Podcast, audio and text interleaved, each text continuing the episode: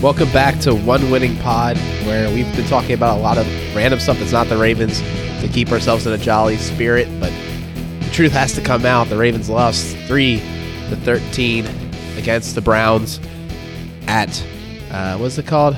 Some some Fidelity Stadium or whatever. I don't know. First Energy. First Energy. Yeah. First Energy Stadium. Surprised it's not Progressive Field with all those commercials they were doing when Baker was there. yeah, that's right. They got they got bought out. But uh, yeah, it was a really disappointing loss. The team absolutely imploded, uh, particularly on offense.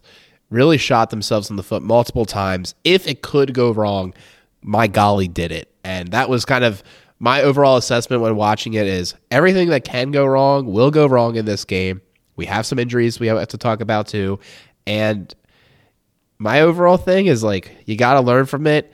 You got to try to do better. But honestly, you got to just like flush it too because this is it's so bad that I just it could be really detrimental if they linger on it too long because it's there's not many positives to draw from it. Yeah, I, well, I, I agree and disagree. I do think once again defensively, uh, this unit put up another stellar performance. Um, only one touchdown given up, and again they put it together as good as you would want against this this team they're playing against. Um, but yes, you know, offense, like you said, nothing. There's nothing good we can say about uh, the offense outside of the performances of J.K. Dobbins and Gus Edwards. They should have gotten the ball more. I'm sure we will talk plenty about that. Uh, but there's no way to sugarcoat three points. Um, the least amount of points put up by a Ravens offense since Week Six of the 2008 season. The Ravens lost to the Colts 31 to three. Joe Flacco was a rookie then. This was early in his rookie career as well. There's no excuse for it. Uh, I don't. It doesn't matter if there's a backup quarterback in there or not. It was a complete and utter just implosion on the offensive side of the ball from a play calling perspective, from execution perspective, and then of course the special teams was just a, a unit that is almost always a bedrock of this team. Uh, now, granted, they do have some bad games, and when they have bad games, it always is almost always a Ravens loss. I feel like anytime you see Justin Tucker miss a kick, it, it's a it's a, the bad omen for the game. This game's not going to be good. I don't have the stats in front of me, but I have a feeling that the majority of games, if not all the games, where Justin Tucker has missed a field goal kick, the Ravens have lost because that's it. It feels that way. It feels like every time there's a bad loss, there's a Justin Tucker missed kick in there somewhere. I, yeah, I it sounds like a that. good uh, history corner idea. Maybe that might be. Might be Yeah, honestly, you should. Oh man, That sounds too depressing. I try and keep History Corner upbeat, man. yeah, I, yeah. Like like Alec was saying, I think um, this is a game to flush down the toilet, leave it in Cleveland. Yeah, I mean my raw my raw reaction. We'll certainly talk about it. Offense, definitely agreed. Um, I- it's just it's just inexcusable, man. Um, three points against a division rival, one that's you know a pretty middling rival. I think it, it's just bad. I mean, it's just you know some of the fourth down calls. Well, I'm sure we'll talk about a little bit more of just like you know the. It, it- it's just a little confusing. It, it's almost like an unraveling of of, of our identity. Almost, it, it just you're not really sure what this team is about. And I understand the Lamar's out, but it just it was one of those things I think really makes you question kind of the d- direction of this team this year. It just like I it really kind of shot my confidence just in terms of like whether this team can actually do something in the postseason. You know, obviously like there are some bad games and I think, you know, the Ravens have had a couple this year, but um, you know, for more large part of them, I think they've stayed competitive. Now, I think they've you know lost games that they probably should have won. I think those you can kind of explain away, but yeah, this game just had almost everything was just bad. Offense bad, special teams really bad. Defense, I mean, I'll give it to you, Peter. I think they played okay, although I, I think that they could have improved on third down. I think against Watson, I really think they probably should have done more. But uh, yeah, I think we'll have to see the next couple of weeks. Like, th- there's still time to rewrite the story, but right now it just it looks like it's headed for a cliff. and like that's kind of where I'm at, and I think a lot of the fan base, I think right now is kind of feeling that way. There's been a lot of talk about a slow death to this team. It could be true. I think it's a very pessimistic outlook of what's going on because I, I do watch around the NFL and everyone seems a little vulnerable. And I think that's what's a little bit missing in the discourse. And also, when you look at it, if we were, if we were just to talk level by level, I feel like this team has two problems. Two problems. That's not too bad for lot, an NFL team. And these these problems can be huge and completely blow up a game. And we kind of saw how that could happen in in this case, at least for one of the problems. I think we've been saying it for a long time on the show, well before the season started. Of like, you know, you need the, like the magic, the luck, like everything kind of just to work out, health uh, going into the the postseason. I still think that's incredibly true. But the thing, the thing that is discouraging, Chris, and what you're kind of getting at with the the fan base problem is like I think a lot of the fan base, and it's, it's reasonable to want this, is like they want a team where you, like look at them like they're bulletproof. If this fails, we got this. If this fails, we got that. And, and, and like this team is not bulletproof. Unfortunately, like they're not bulletproof. They do have flaws, but they can overcome them if they do X, Y, Z. And that's kind of where I, I sit with them. I, I think I could see a path where the team gets better and makes some noise in the playoffs but I can absolutely see how these chinks in the armor are our demise, and it is a slow death. Like you can write your prophecy either way. And uh, I think the smarter take is to say that it's going to be a slow death, and you'll be right almost definitely because for 31% or 31 of the 32 teams, it's always a slow death. so if you want your take to be right, yeah, go for that. But if you want to just like think about it, maybe it's a little bit more nuanced. yeah, I, I think I, w- I am somewhere in the middle of you two. Um, something that gives me some hope still with this team is again still the the situation. Lamar's coming back. The defense is playing very well. Certainly way better and way healthier than last year. We have Dobbins and Edwards back. If we have Edwards, Dobbins, and Lamar back uh, on the field next game, that's going to be the first time that we've had that since. Um, I mean, since the playoff game against the Bills, right? Yeah, I think. Mm-hmm. we've been starved from that for a while. That itself could rejuvenate this offense uh, in its among itself. And uh, you know, another thing to think about, I do like to look back at things because, like, I think it can help us put some things into context sometimes.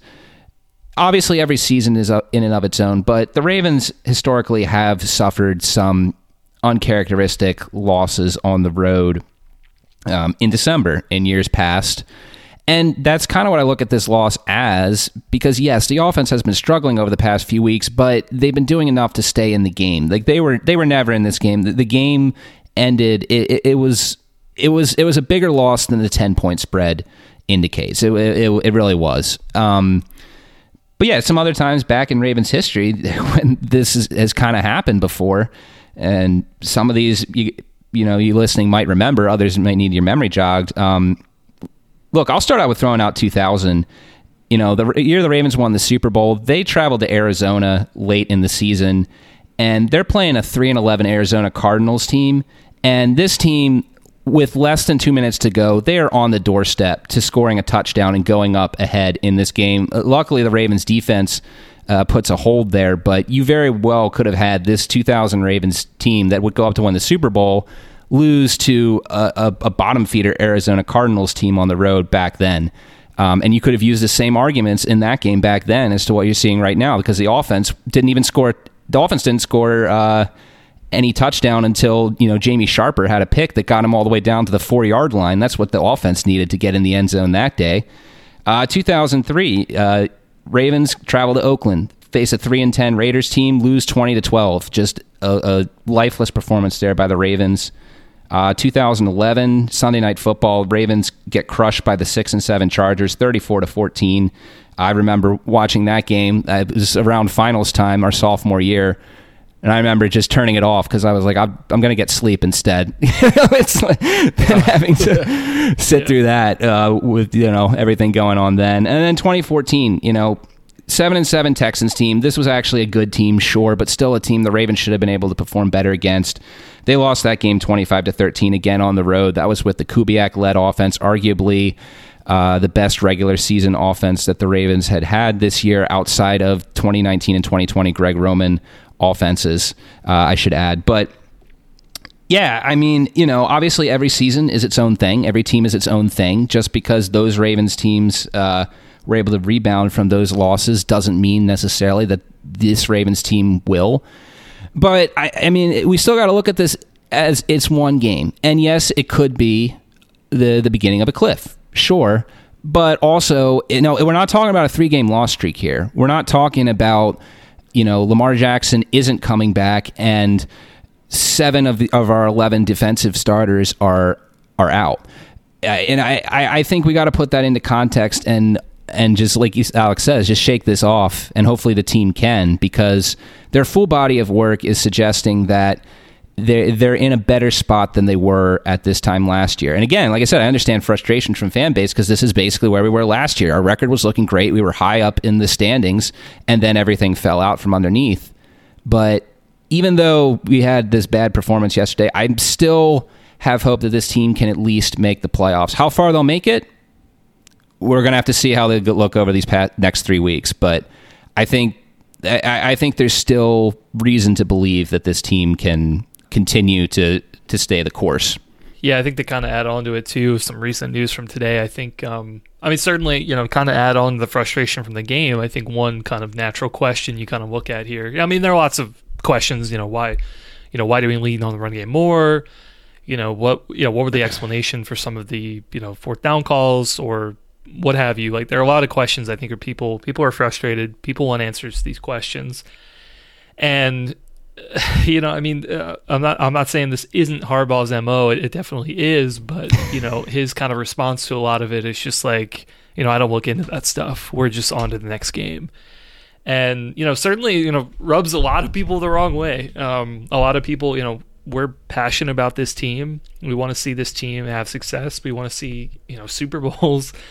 And uh, you know, kind of response like that of kind of just like you know nobody outside the building you know doesn't really matter is you know hurts a lot of people's feelings. I think.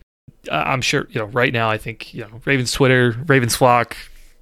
I, you know, I, I can't I can't say that you guys shouldn't feel that way because honestly, I'm feeling a little bit of it too. I think it's totally valid to kind of feel this right now. Um, you know, it just it sucks, man. It sucks kind of seeing your team that you know that can do much better than they did that they implode like this. But I hear what you're saying, Peter, uh, Alec. You know, as well. If like it is one game.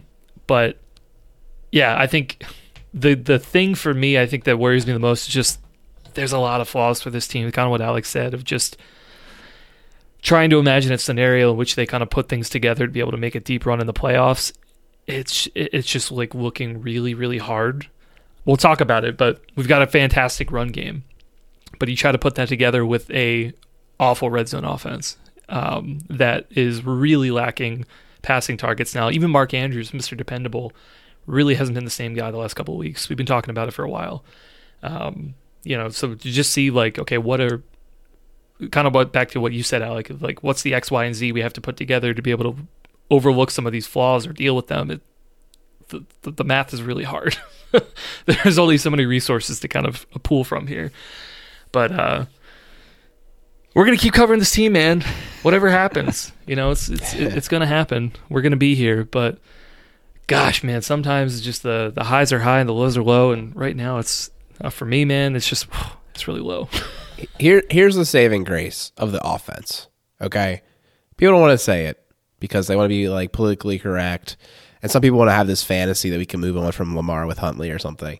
But here's the thing, man. Huntley is is honestly a huge part of the problem, and it's not because he isn't somewhat capable. But like the fact of the matter is the team the defense, Cleveland, was sitting on these short routes all game long. Because we never, ever threatened downfield. Like we just didn't. And I don't know if it's because they don't trust Huntley, they don't trust their targets, but it's honestly like it's just terrible. Like if you if you never threaten it and they're sitting on these passes, like no wonder he threw a pick. I'm not saying it was a good decision; it was a terrible one. And Huntley also like forgets that throwing away the ball is an option. Like you can actually do that when rolling out. You don't need to run out of bounds with it. Like remarkably bad decision making there. Really stifles a drive. And I think I was talking to Jason about it earlier, and I thought he put it so well that Huntley is like the twentieth ish like 20 something ish best quarterback in the league, tied with 20 other quarterbacks. Like, like that, that's about where he is. Like, there's a lot of people who start that are just as bad as him, but that doesn't mean that they're like good or like that's a, like an acceptable level of play out of your out of your quarterback. And honestly, it's just like it's going to be bad with the way he is. And the fact of the matter is, the fact that we can run so darn effectively when they're sitting on routes like that and not worried at all about the back end is a huge credit to how good this run game could even be when Lamar Jackson comes back. You get that extra added threat of him running. Like this, that is the part that gives me hope about the offense. That if Lamar can somewhat fix the downfield strikes, is a little bit more of an impressive passer, both accuracy wise and decision making, and the natural gifts he brings to improvisation and the run game something could hit. We could score points. like touchdowns could be back. Did you see the graphic? I couldn't believe it, but I, I was like, yeah, that checks out. No pass catching touchdowns for the wide receiver since week three. That should not even be a sentence. like, and some of that is with Lamar, right? So, like, don't get me wrong. A lot of that's actually with Lamar, but that's wild. And that is like undeniably the problem. Like, that stat alone should be put up on a bulletin board at the castle. That is insanity. Yeah. Well, going back to Huntley for a second. Yeah, I mean, I I, I do I do agree with you. I think um, you know I I, I kind of question his arm strength a little bit, um, and just being able to hit some of those shots. But that being said, I you know I do think it is also it's a little bit an element of this offense just not you know lacking a deep threat once Bateman went down and not really having anybody uh, behind DeSean Jackson yeah, I think he's had like one reception for more than 40 yards or something, but he's not a consistent deep threat at this point. We're just we're not really using that in our offense right now. You know, and I want to bring that up too because I think, you know, Huntley had a lot of success last year. I think the offense kind of hummed with him for most of the part. We weren't winning as many games, but I mean, heck, we were putting up a lot of points. Um, and keeping those uh, games close to the wire. I think we put up like what 30 points against the Packers, 20 some against the Steelers. Um, you know, we were actually putting up points, but I think between yeah some of Huntley's limitations as a passer, um, you know, and where the offense is now, I think yeah, it's just it's a bad recipe. Um, I think you know in a team that kind of lacks a lot of playmakers on the offensive side, you know Huntley's not gonna you know he's not a Lamar. He's not gonna be that extra playmaker. I think he can operate well if he's got more things around. But yeah, right now it definitely is a little frustrating. And I kind of hear you too, Alec, with some of the decision making. Just I mean, yeah, it's just it's just little things, and those are fixable. You know, just like throw the ball away instead of you know losing a couple yards, things like that. I, I think for the most part, I think Huntley did get do a good job, but um, but certainly, yeah, we we got to have you know still got to try and find some element to this passing game to be able to stretch the guys out because yeah, if you can combine that with the run game, like yeah, that is a formula that you can use to have a successful offense, but we're just too one dimensional right now. Well, I think the other thing is with with Huntley is he's a backup quarterback. Um, you know, this golden age of Huntley that we're reminiscing about from last year was really a three game stretch. It was Chicago, Cleveland, and Green Bay. In each of those games, he threw for over 200 yards, um, rushed for over 40 yards in each of them. I mean, he had four total touchdowns against Green Bay, two through the air, two on the ground. Uh, but then after that is is when things went off the rails for him. Now he did he did catch COVID, so he wasn't able to play against Cincinnati in that game. Um, maybe he had lingering effects from COVID. I don't know in the final two games down the stretch, but uh, no touchdowns through the air on the ground um, in the last two games of the season for Huntley. Uh, three interceptions. Completion percentage was above seventy percent in that three game stretch I was referencing before uh, plummeted to 62% against the Rams, 51% against the Steelers. Uh, the offense combined to score uh, only 32 points in both those games 19 against the Rams, 13 against the Steelers. And I mean, he, he's his play has been even worse this this year, as we've seen. Now, sure, he completed 84% of his passes against the Brown. I mean, the Broncos, but we we saw that a lot of that was pretty much empty calories. Didn't really lead to anything until that final drive.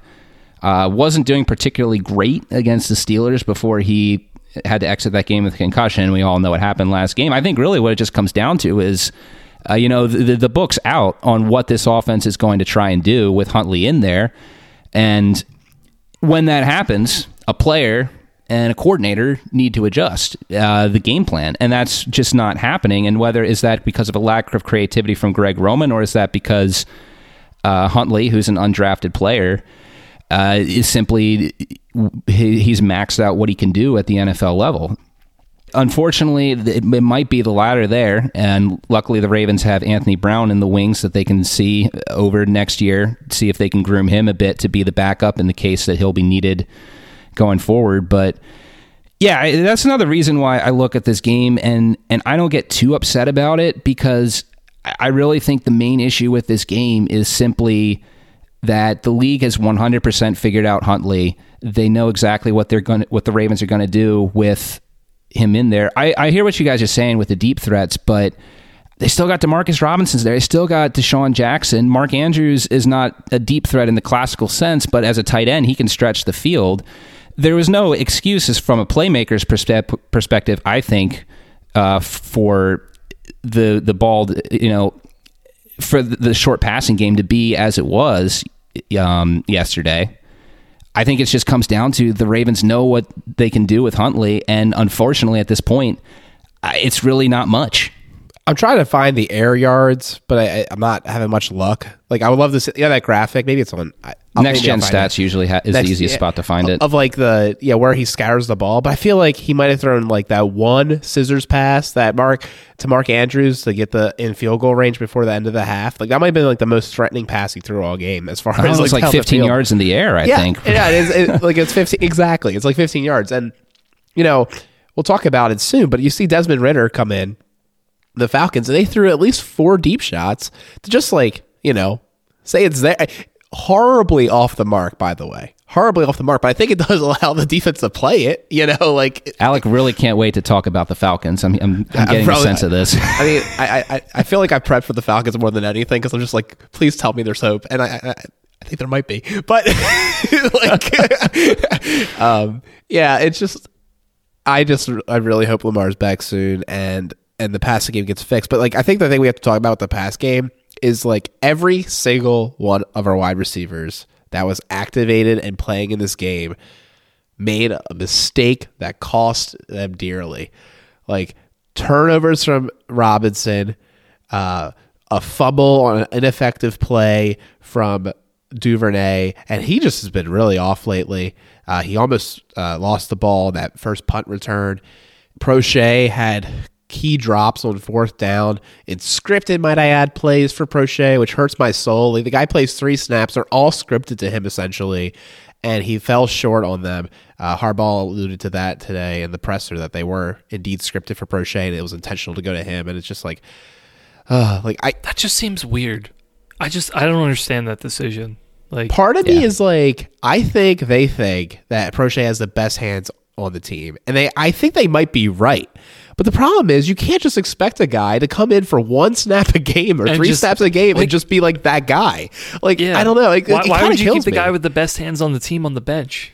Like right. it's it's yeah. a it's a really weird problem where I, I like think that's what it is. I think it's like who do we trust to catch the ball? Well, when we watch him in practice, all get the same amount of catches. It's Proche, but like in game time, it's not. It's not yeah. that. Yeah. And, and maybe he's not a gamer. Maybe he's not like legitimately, right? Like maybe he's just not a gamer. But like he has had incredible catches. So like Right. And those are usually the games he's more involved in. So I don't know. It, who knows what it is with Proche, and it really it, it, it yeah. makes me disappointed. I'm just disappointed. I'm not saying one thing or the other. I'm just disappointed. yeah, no, but I mean, you're yeah, you're right. It's just you know almost every almost every receiver really had a negative play this game, and you know from you know we were talking about it of just you know we're still kind of waiting for Andrews. You know he had a couple catches this game, but his you know his um completion percentage, I think, is, is pretty low. I think it was only three for seven or something targets. He had some drops too. Like I mean, got a couple just, of yeah. drops. I mean, it didn't look as them, aggressive as were, it usually does in this game, yeah. in my opinion.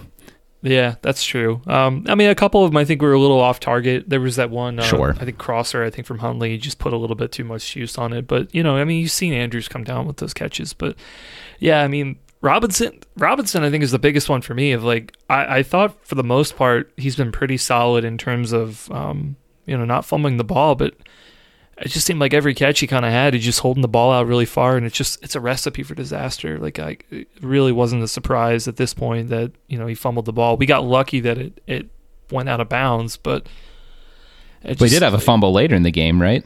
Yeah, yeah that's true. Yeah, yep. yeah, that, you're right. That that one early in the game luckily didn't cost him, but uh, I think it was on the first drive did. too, if I'm not mistaken. Cost yardage. yeah, it was. It did drive. cost yardage. Yes.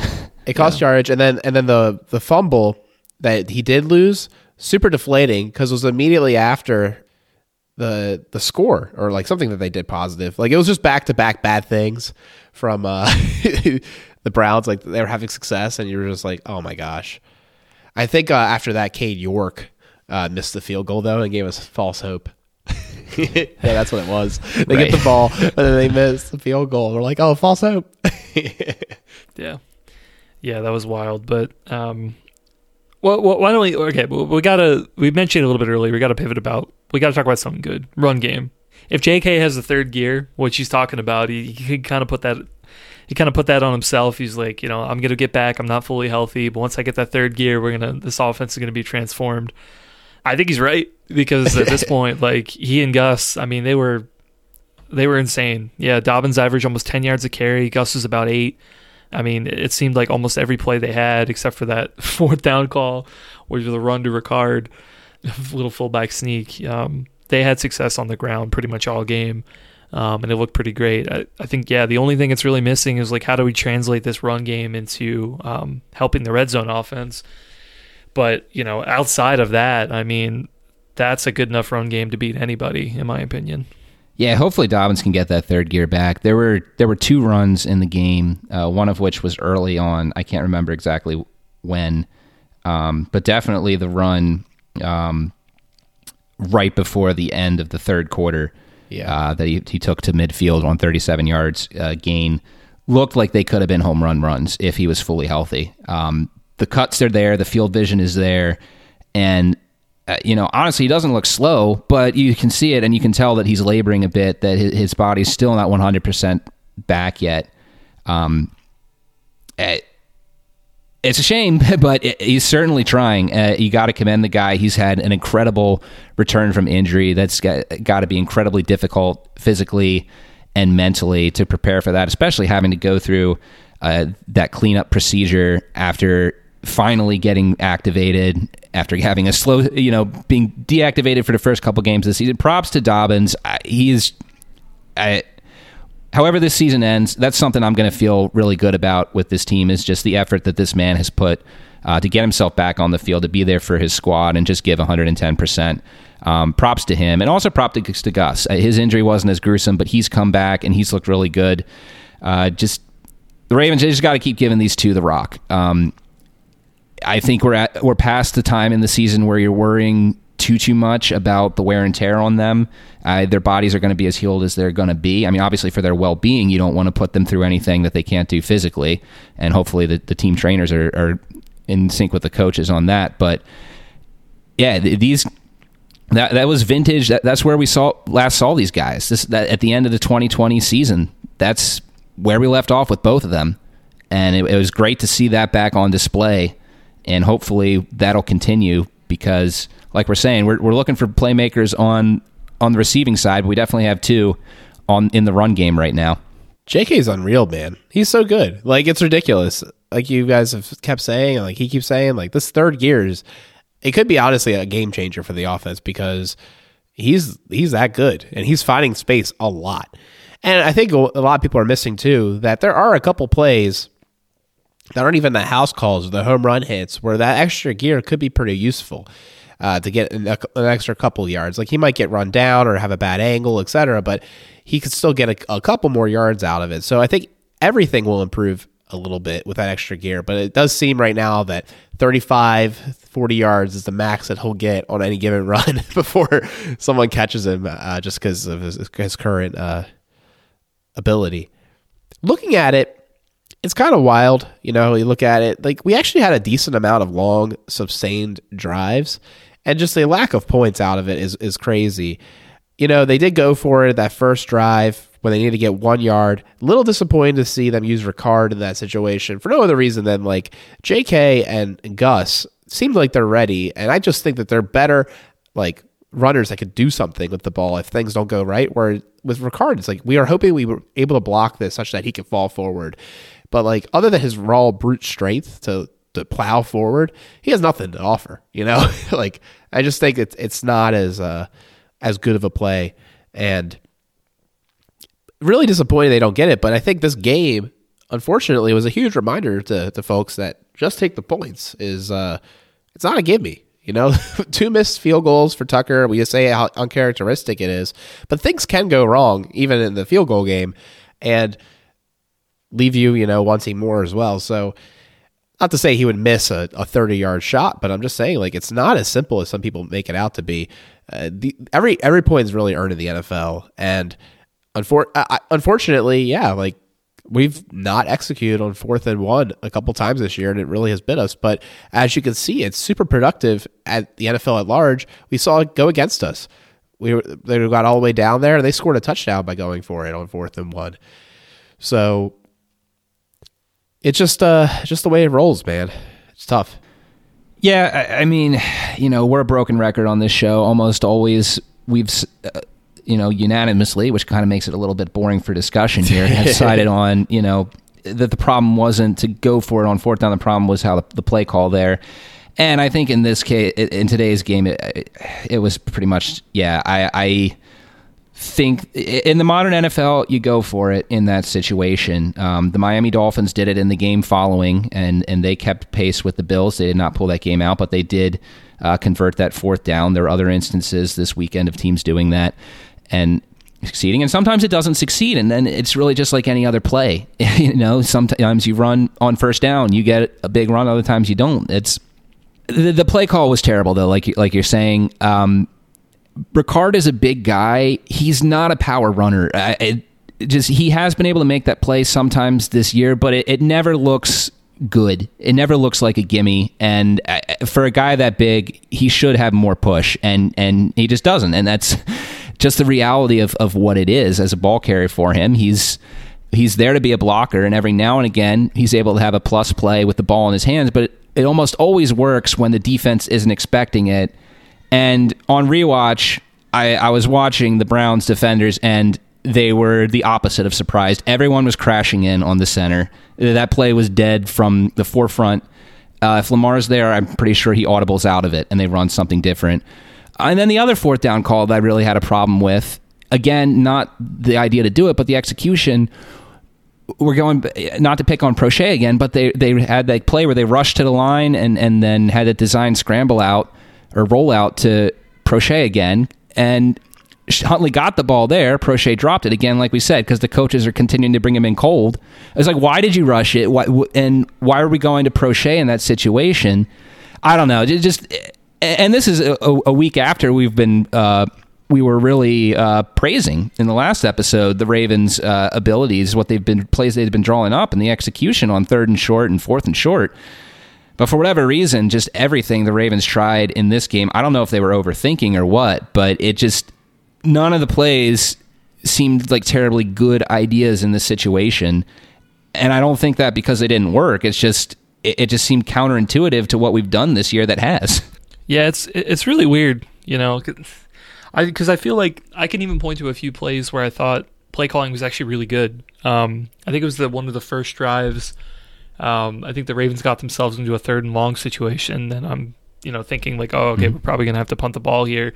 Um, mm-hmm. Roman calls a uh, a draw play. Yeah, to brilliant Justice play. Hill. Yeah. Great play. Ended up getting like 15, 16 yards, being able to convert the and get a first down where you thought that they were going to have to punt the ball away. Um, fantastic play in that situation. They caught the Browns off guard, and you were able to block it really well and be able to pick up the yards that they needed and continue the drive. And you know, unfortunately, you know, I think that ended up with the turnover in the red zone that we're talking about. But like, there are plays like that where like we we have like the exact right play for the situation, and then there are just other plays where just no, just the exact wrong play in the situation. But it's yeah, it's just it's a little bit all over the place. Um, definitely a lot more questions I think for this team to answer. But like I said, I, I think I think this is going to have to be the story of the 2022 Ravens offense. It's it's not something that you know we're not going to get any guys back um, at this point. Bateman's not coming back. Um, you know, I'd feel a little bit better if that were the situation that guys are coming back healthy and like stuff could change on a dime, but I think you know it's it's going to be the same story. I think we're going to have plays like this. Some plays that work really well, some plays that just don't. Um, the Ravens just have to hope that they have more good plays than bad plays and can get this offense. And ultimately, they need to score points. Yeah, that little shovel to uh, to Hill there was so cool, and it's a great way to use those pass catching, threatening tight ends that line up as wide receivers in a way that can really beat up on the smaller guys that they'll go against. Like this is exactly the kind of thing that makes that kind of offense kind of exciting on paper, and it's good to see that it's in the playbook. How do we exploit this more going fur- further? Is I think a huge question mark and something I look forward to seeing if if there is a plan because things like that is how you can use this minus of like leaning on tight ends more because you don't have any real wide receivers as a plus. And it'll just change the way the teams have to approach those players. And I think that's a good thing. So that, I agree. That was a really cool call. It was well executed. And I think the big thing is while I totally see why people want to fire Greg Roman, and I'm, I'm at the same point where I'm like, we got to move on after this year, no matter what. Like, I feel like something has to be refreshed. But the, the, the undeniable truth is, there are plays that are called, and the team needs just better execute.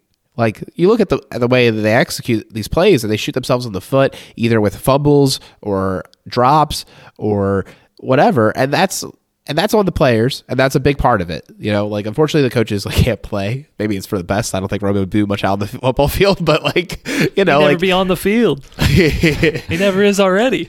yeah, yeah, he's he's allergic to turf actually, but uh, no, it's just it's just one of those things where I really do think the players lost this more than Roman, and while I do think there are things that the team could be much better about, and I get why people say that, like the it, it was it's definitely a both sides thing. Like the players absolutely need to play better than what they did on Sunday. It's just not going to cut it. At least, and it's mostly. I mean, we're basically talking about the pass catchers and quarterback because the run game is like honestly almost flawless. Like you honestly could barely say anything negative about the run game. Yeah, and I think you kind of hit the nail on the head as to why I, I do think actually Roman does deserve as much blame as as the players uh, for this because again we're talking about how good the running game was and how many carries did Dobbins and Gus get in the fourth quarter, which is something I don't think I need to remind either of you about Yeah. or Well, anyone it's- listening. but- it's interesting. They talk about in the press conference, and they're pretty right on the money about it. It really was that one drive with 11 minutes to go that was the question mark of why they didn't run more. And like, I totally buy. I agree. Like, I think they should have ran more there. And specifically, like Hill and Dobbins were, un, or um, uh, rather Edwards and Dobbins didn't get a touch after like the third that that long third quarter run for Dobbins, and then like a, and I think a decently good chunk run at the very beginning of the fourth quarter, like almost like a play or two later. Those were the last plays that they were in on, and I don't know why. Like I think it kind of makes sense to me that Hill might be a really good pass catching option and run blocker, so I could somewhat buy it over Dobbins, but I do think it, it was questionable not to use those two running backs and run more on that 11 minute drive. Uh, the four minute drive, I you know they needed to get two two scores. It's it's fine that they just passed. I don't care too much. I do think there there was a level of why are we running it or why aren't we running it even more all through the game because the passing scenarios are just terrible. Like I mean, I, I do get the chart now. Uh, thanks, Peter, for the the link for the air yards, and it's just like, oh my gosh, ninety percent of your throws are within ten yards. Like, like maybe fifty of them are with, between five yards. Like that's just kind of crazy, and uh, I don't think that's gonna that's not gonna do it in today's NFL. Well, like I said before, unfortunately, I think it's just the limitations that Huntley has and the adjustment that the NFL has made to counteracting what he can do well. Yeah, I would say actually, if you went to like six or seven yards, it's like eighty percent of the passes. it's it's pretty remarkable. Like it's just yeah. It's Do you want to talk about the defense, or we just want to ra- uh, rant about the offense all podcast? I, I was don't about. I was about to, I was about to say I think I think it's offense or defense time. The offense though I think really well covered. And here- and here's my statement about the defense. The last couple of games, the Ravens have been the 2022 uh, Broncos, where the D does everything that you should need to do in order to get a win in the NFL, but the offense is so pathetic that everyone forgets about it. I wish you were wrong about that. it's like that's 100 percent what it is. Like I, I, guarantee, I wish we could uh, commiserate with the Broncos fan. I'm sure this is what they've been talking about all year long. Like Well, It's- see, we we burned that bridge last year though by continuing to make fun of. Uh, why am I forgetting his name? Vic Vic Fangio, right? Yeah, that's right. but it's totally what it is, man. I do think, unfortunately, this game did show a few a few things that our defense is not that good at. And if I were a team trying to scheme a way to beat the defense, I think I know what I would do. I was talking to Jason from Huddled Up Films, and he thinks that the good news is, is that a lot of teams don't do that. He's like, it's honestly more of a, a Stefanski thing. So he's actually kind of a good match for what we were trying to do on defense. He's like, yeah, like the Chiefs, the Bills, and the Bron- uh, and the uh, Bengals don't really run their offense this way. What I would say is they move the pocket. Like what they did well against us is they moved the pocket, hit crossers to go the opposite way a lot that I mean, it's super hard to defend if you if you just think about it for a second. Like you have to respect the quarterback running the, that direction while also being disciplined enough to go with the wide receiver who is blazing past. They, they don't have to think. They, their job is to keep going, you know, the opposite direction and maybe catch a ball, whereas you're trying to do both. So that's a really tough thing to de- defend. And considering you know our love for linebackers and the fact we have a safety playing uh, slot corner like we just lack the twitchiness in a way um, to defend that. So it's it's it's a good way to it's a good way to beat us. So like that was pretty effective in the game. And this is what Jason said. I think it's so true, uh, particularly you know even with Peters uh, questionable now. If you have your best two wide receivers on the left, and you have Marlon covering one and Hamilton or some slot corner on the other, like it's probably going to be a mismatch if you have like a good second wide receiver.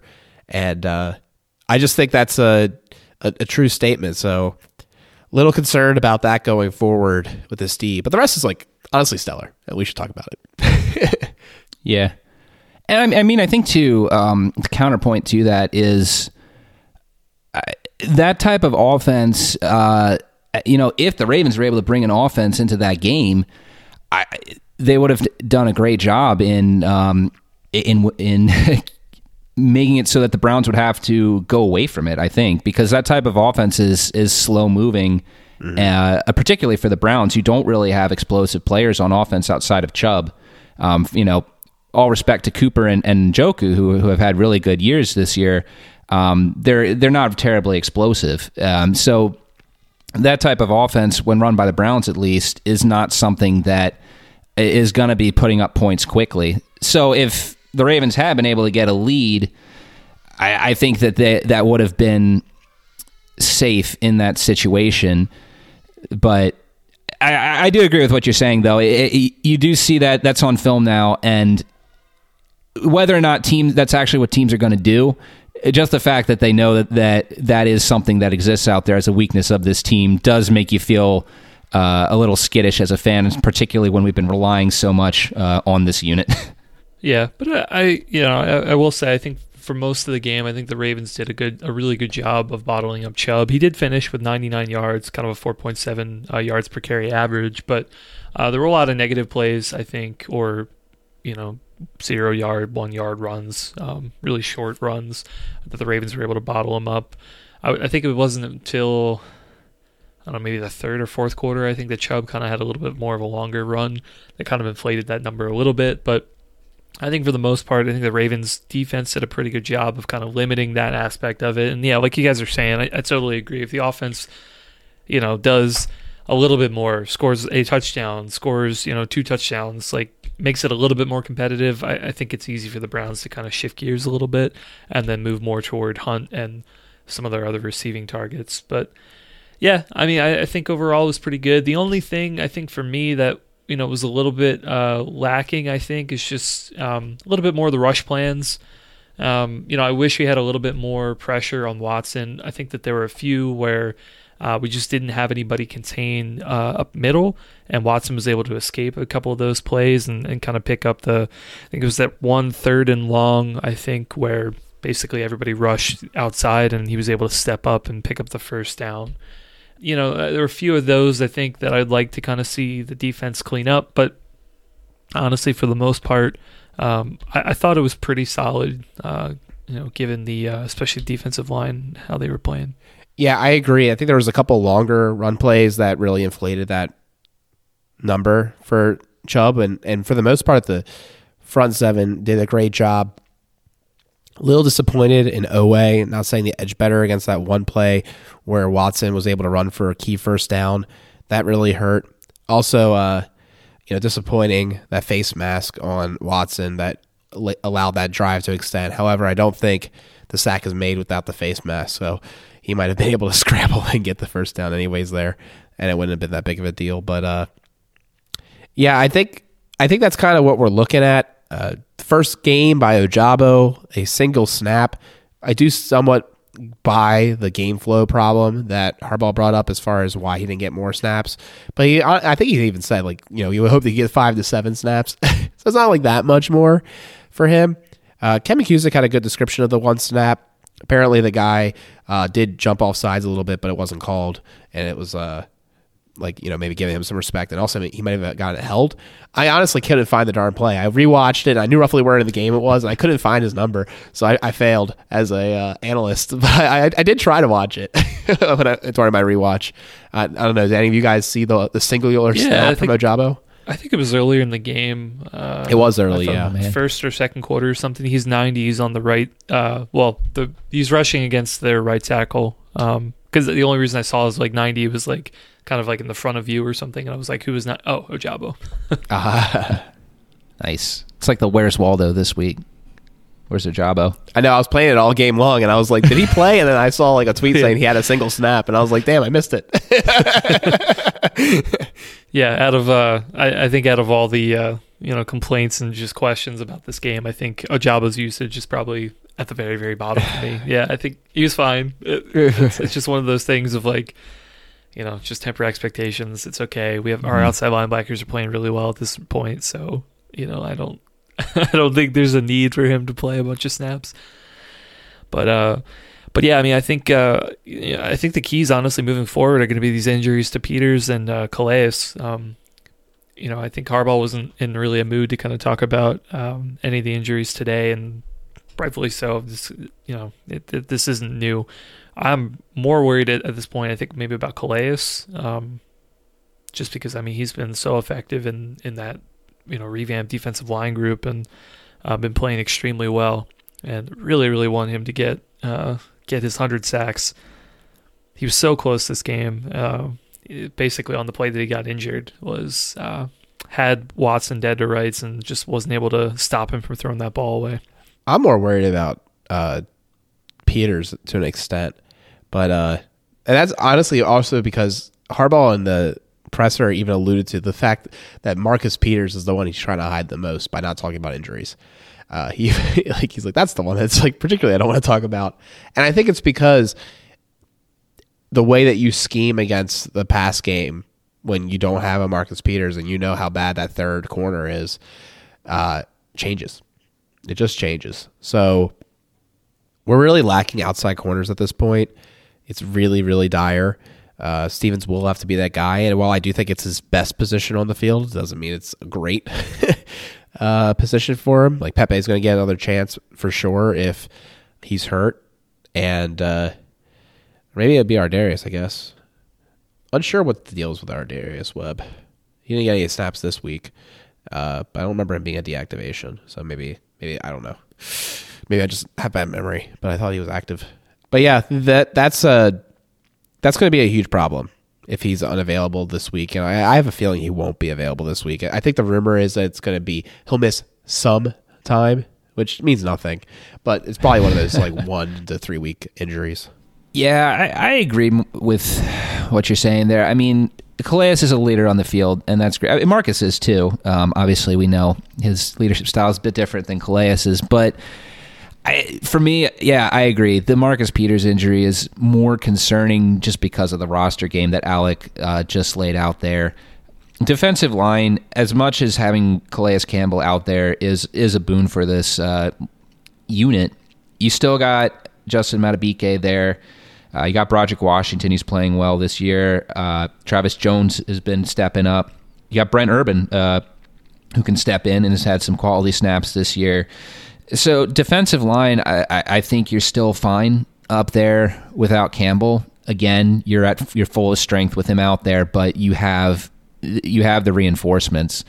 Cornerback is so dicey. This has been so dicey this year outside of Marlon. Uh, even when Peters has been out there, we've talked about it extensively. I don't think I'm saying anything that's going to shock anyone with with that. So the, all I'm seeing on this injury, I don't know what you guys have seen, is that it's you know quote unquote mild calf sprain. Again, like Alex said, that it could mean anything. Uh, but when you see that term mild, and you think, okay, hopefully he'll be back. But again, we just we just got to wait. We just got to wait and see what happens. Yeah, we'll be keep an eye on the practice reports, but anything short of uh, some limited practice, I think you're not going to see the field next week. I think he needs to at least have some limited practice. He's been having a lot of rest days anyways, so like wouldn't judge too much if he has a rest day.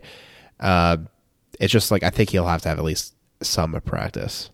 I do think Urban played well in this game. We might be talking about him a little bit more later, which is something good. And, and I, honestly, I mean, Madubuike, he played every snap after Campbell went down. Washington has been really superb the last couple of weeks.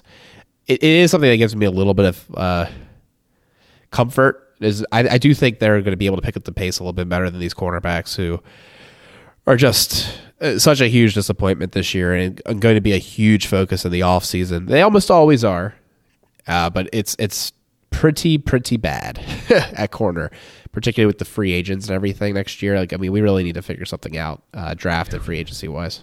Well, even if we if we do grab a free agent, I mean that's what we did this year. We thought we were set there. Kyle Fuller, the guy who never gets hurt, quality vet everywhere he's been. yep.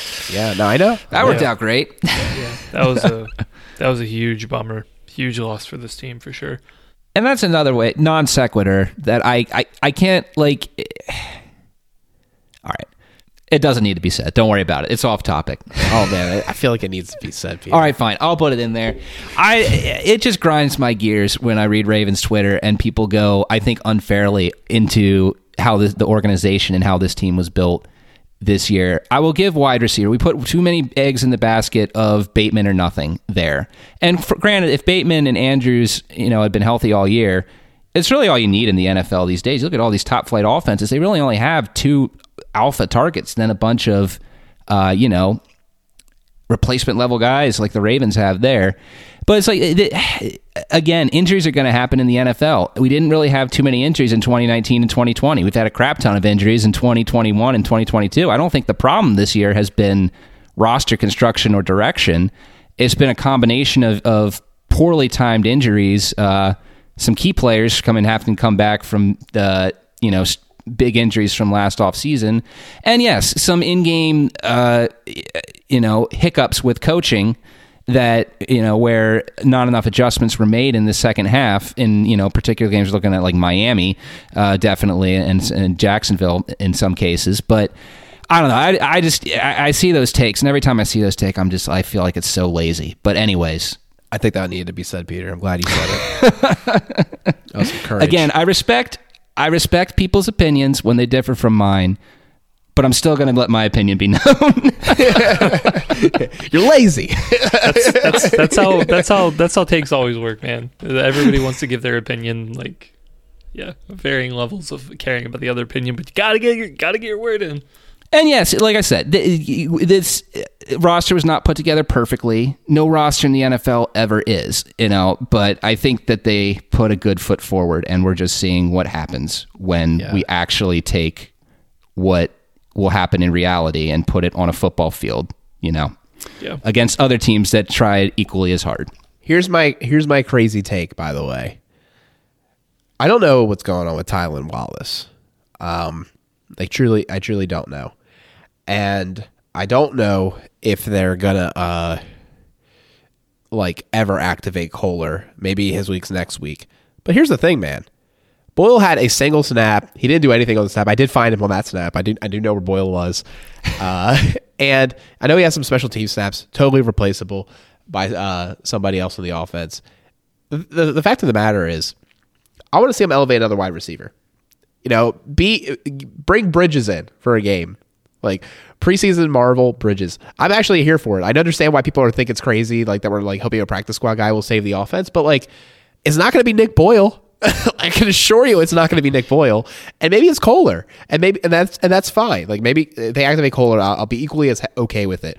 But like the, his activation at this point, like I understand if they do it one time uh, for the last home game and like give him some a, a, a trophy catch or whatever, but like come on, man. we got to win some football games. You got you got to have players that are to contribute a little bit more than what Boyle's offering right now. And I just think that's an activation that needs a needs a change soon. Definitely a little odd. Yeah, it's it's almost like um, I mean I don't know how his contract specifically is, but I don't know if he has incentives for starts or something. But uh, yeah, it's just like one of those that like almost feels like a gentleman's agreement to kind of like okay, we'll make sure that you know you maximize the money that you can get this year because we're going to cut you next year. But yeah, I agree. I think I, I think it was the Steelers game. I think I remember kind of a play to him that uh, Boyle was in motion and kind of went across the formation looking for a blocker. He ends up running into Andrews, and then the guy that Andrews was blocking ended up like making the tackle. It was one of those like really, like this is what Boyle is kind of bringing to the table. That was really sad. Um, definitely a far cry from his blocking in 2019, but you know, obviously is you know, one play kind of seeing it, but yeah, I, I totally agree with that. Andy Isabella, another guy. Um, oh yeah, remember, he exists. He's a human. remember, he's on our practice squad. Yeah, he, the Cardinals cut him, and he's, he's going to be now. the call up. He's going to be the savior. Maybe at this point, like, at this, like at this point, why not? Like, why not try it? Because yeah, Duvernay's in the funk. Proche. Uh, nobody knows. I don't even know. I don't know if you say he's in a funk. Nobody knows. Just I don't. Maybe the maybe Isabella will know how to use them. I don't. What's know. Dez Bryant up to these days? Is he oh, want to no. give us a oh, second no. shot? oh no! Oh, All right, no. we might need to end this conversation soon. anyway, um, we should we should go to special. We should talk about special teams. Um, I. I, I'll I'll preface it with this. I'm really surprised out of the presser today that nobody talked about any of the special teams woes because in my opinion I think they're as big if not, uh, I don't want to say bigger, but they're just as big as the offensive woes, in my opinion. I think total failure on special teams, um, pretty much in all phases. Like we mentioned earlier, Duvernay had, uh, you know, kind of fumbled one of the uh, kick returns, and that could have been a negative play. Uh, we had a rough kickoff, which Tucker had to end up making the tackle for. It was called back due to penalty, so it wasn't as bad, but it was a little rough to start the game. Then you had the miss kick, you had the block kick. Um, wow, it just special teams gaff after gaff after gaff is one of those. Like I would have gone up a Harbaugh and been like, "What the hell, man?" Like I, sometimes, sometimes things are flukes and they happen. I'd say like maybe one of them I think would be a fluke. But when you have like that many issues in a single game, like that makes me a little bit worried. Um, I would have liked a little bit more of an explanation for like what actually happened there or what's going to go down. Appreciate obviously appreciate guys like Tucker stepping up and kind of assuming responsibility for it and saying, "Hey, it's on me." But um, I would have liked to see somebody kind of ask Harbaugh about that because um, that makes me a little bit worried. Yeah, very atypical game from the special teams, and it's frustrating too because in a tight game, this was expected to be uh, where both offenses are not at full strength and both teams have strong defensive units. Cold weather, uh, you're up by Lake Erie. You're expecting going you're going into this game expecting that special teams is going to be the difference and I because of how poorly the Ravens offense played I don't know if we can if we could say that the Ravens lost this game because of the special teams entirely but certainly it, it felt like something that should have been a pretty big influence in the game plan. Um, I don't know. It's always difficult to break down special teams for obvious reasons, but yeah, it, we've come to see a lot of good things from this unit. If, to see the Ravens really eke out some tough, close wins with this unit, and for it to to fall as flat as it did on Sunday was uh, incredibly disappointing. I agree, and particularly, like I said, going into a game where uh, it didn't take too much thought, it would seem to uh, predict that that unit was going to be key in this game. I don't have much to add. I will say I'm keep looking at these darn passing charts and Lamar Jackson, man, totally different animal. it's like a different offense. Who knew? Who knew? You're telling me that Huntley and Lamar are not the same quarterback because they're both run? I am Peter. man. Yeah. Nah, it's just it's just one of those things, man. So, do we want to do a moral victory? uh, award? I got. I think we should. guess we, we I think I think we got to. We got we got to Yeah. end this. We got to end this. Move on to move on to the Falcons, Yeah. just like the team. I'll jump right in. Uh, you know, we didn't talk about him uh, when we discussed the defensive uh, game of the Ravens, but that's because this guy just ma- going on and he's making routine play after routine play week in and week out. Um, Kyle Hamilton, yes, he had to play out of position a bit this week. That he struggled a little bit there, but I think ultimately performed pretty well given that uh, had that sack on Watson. It's completely evident that his tackling woes from the first half of the season are gone. This guy knows how to tackle at an NFL level. Uh, he just continues to look excellent.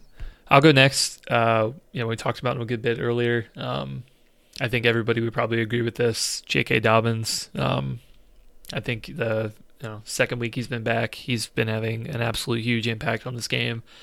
Uh, we just need to uh, we need some guys around him. We need to put this start putting this offense together. But J.K. is a good guy to kind of uh, build the offense around. I'm gonna go with Brent Urban. I mentioned it a little bit earlier. I thought he's been playing well, and we might be seeing more of him if Calais is going to miss some time.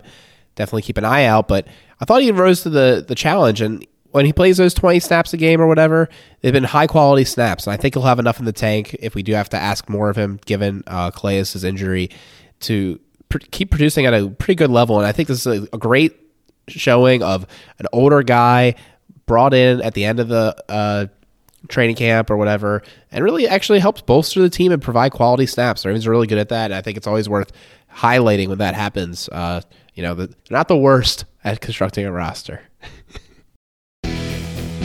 That wraps it up for this episode of One Winning Pod. You can find us at Twitter at One Winning Pod. You can find us on YouTube where we have our picks against the spread and also Ravens history every week. And you also can email us, onewinningpod at gmail.com. We really enjoy all the feedback we get on the episodes and you guys listening, particularly after a tough loss. I know a lot of people don't want to listen, and our analytics uh, show the same. So thanks for listening. and uh, we, we understand, man, because we, go through it too. Uh, but we're all uh, hardcore fans, and we definitely want to see the best for this team. Coming up later in the week will be a discussion about the Falcons. We alluded to it during this game uh, recap that could be a good bounce back opportunity. Christmas Eve, it's going to be horrible weather, by the way. It's going to be absolutely like windy and cold, just terrible. Classic uh, December football will be played, and we'll be covering it. So make sure to check that out later in the week. Go Ravens.